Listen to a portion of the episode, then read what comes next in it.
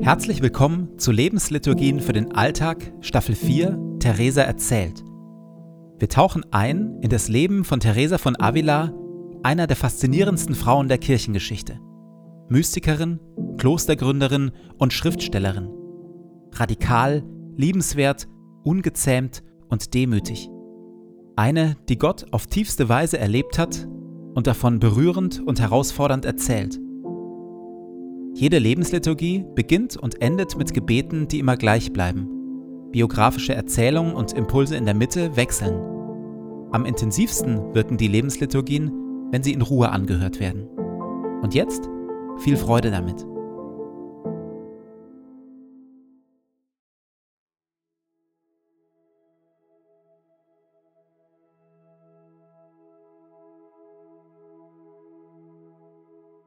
Zu Beginn meines Betens lege ich zur Seite, was mich beschäftigt, und lasse es ruhig werden in mir.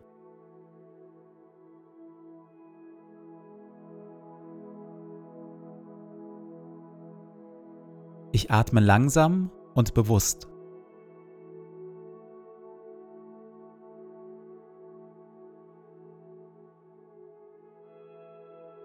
Ich sammle mich und bin ganz da.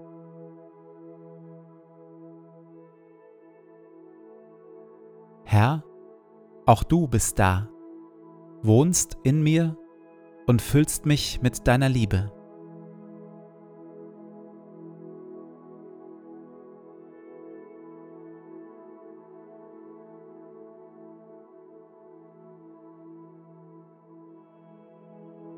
Ein Gebet von Paulus.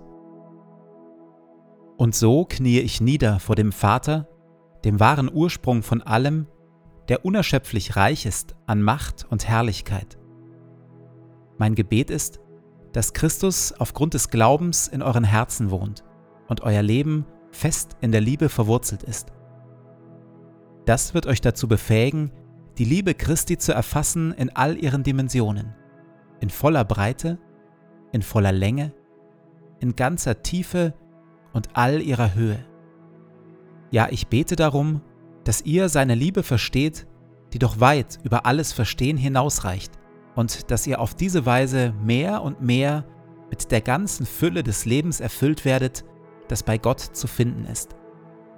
Ihm, der mit seiner unerschöpflichen Kraft in uns am Werk ist und unendlich viel mehr zu tun vermag, als wir erbitten oder begreifen können, ihm gebührt durch Jesus Christus die Ehre in der Gemeinde von Generation zu Generation und für immer und ewig.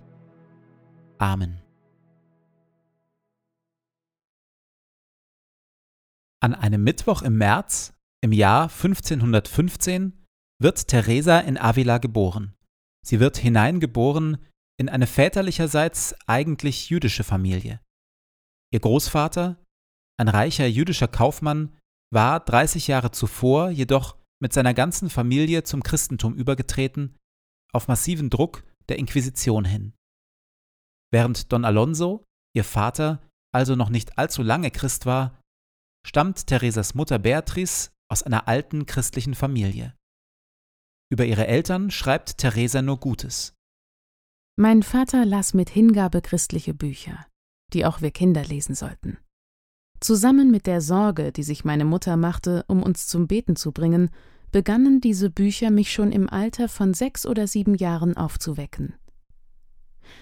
Mein Vater war ein Mensch von großer Liebe zu den Armen und viel Mitgefühl mit den Kranken.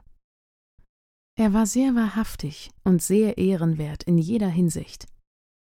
Auch meine Mutter hatte viele Tugenden und machte ihr Leben lang viele Krankheiten durch.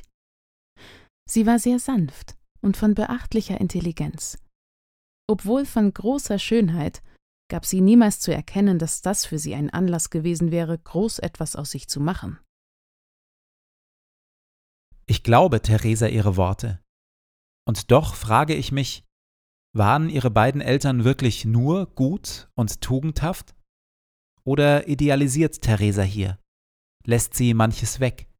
Breitet den Mantel der Barmherzigkeit und des Schweigens über manche Ecken und Kanten?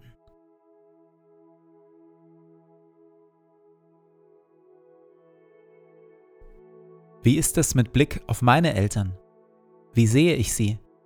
Mit welchen Worten würde ich in einer Autobiografie über sie schreiben?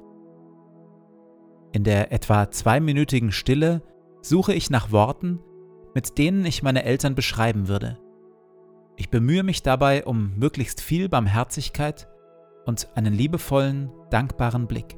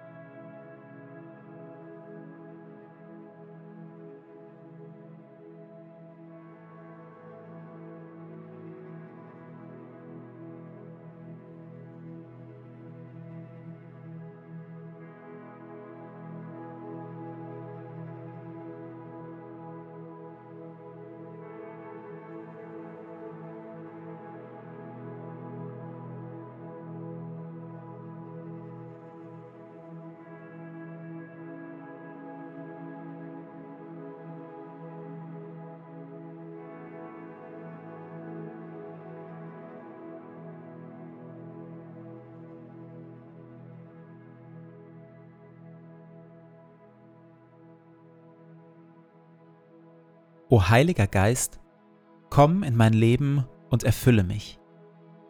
Ich für mich bin nichts weiter als ein leeres, zerbrechliches Gefäß. Erfülle mich, auf dass ich ein Leben aus deiner Kraft lebe. Ein Leben voller Güte und Wahrheit. Ein Leben voller Schönheit und Liebe. Ein Leben voller Weisheit, Geduld und Stärke aber vor allem lass Christus in mir Gestalt gewinnen. Hilf den Thron in meinem Herzen räumen und mache Christus zu meinem Freund und König, auf dass wir eine Einheit werden, er in mir und ich in ihm, heute und an allen Tagen und in Ewigkeit. Amen. Ich gehe in diesen Tag mit Worten von Theresa. Nichts soll dich verwirren, nichts dich erschrecken. Alles vergeht. Gott aber ändert sich nicht. Gott alleine genügt. Wer ihn hat, dem wird nichts fehlen.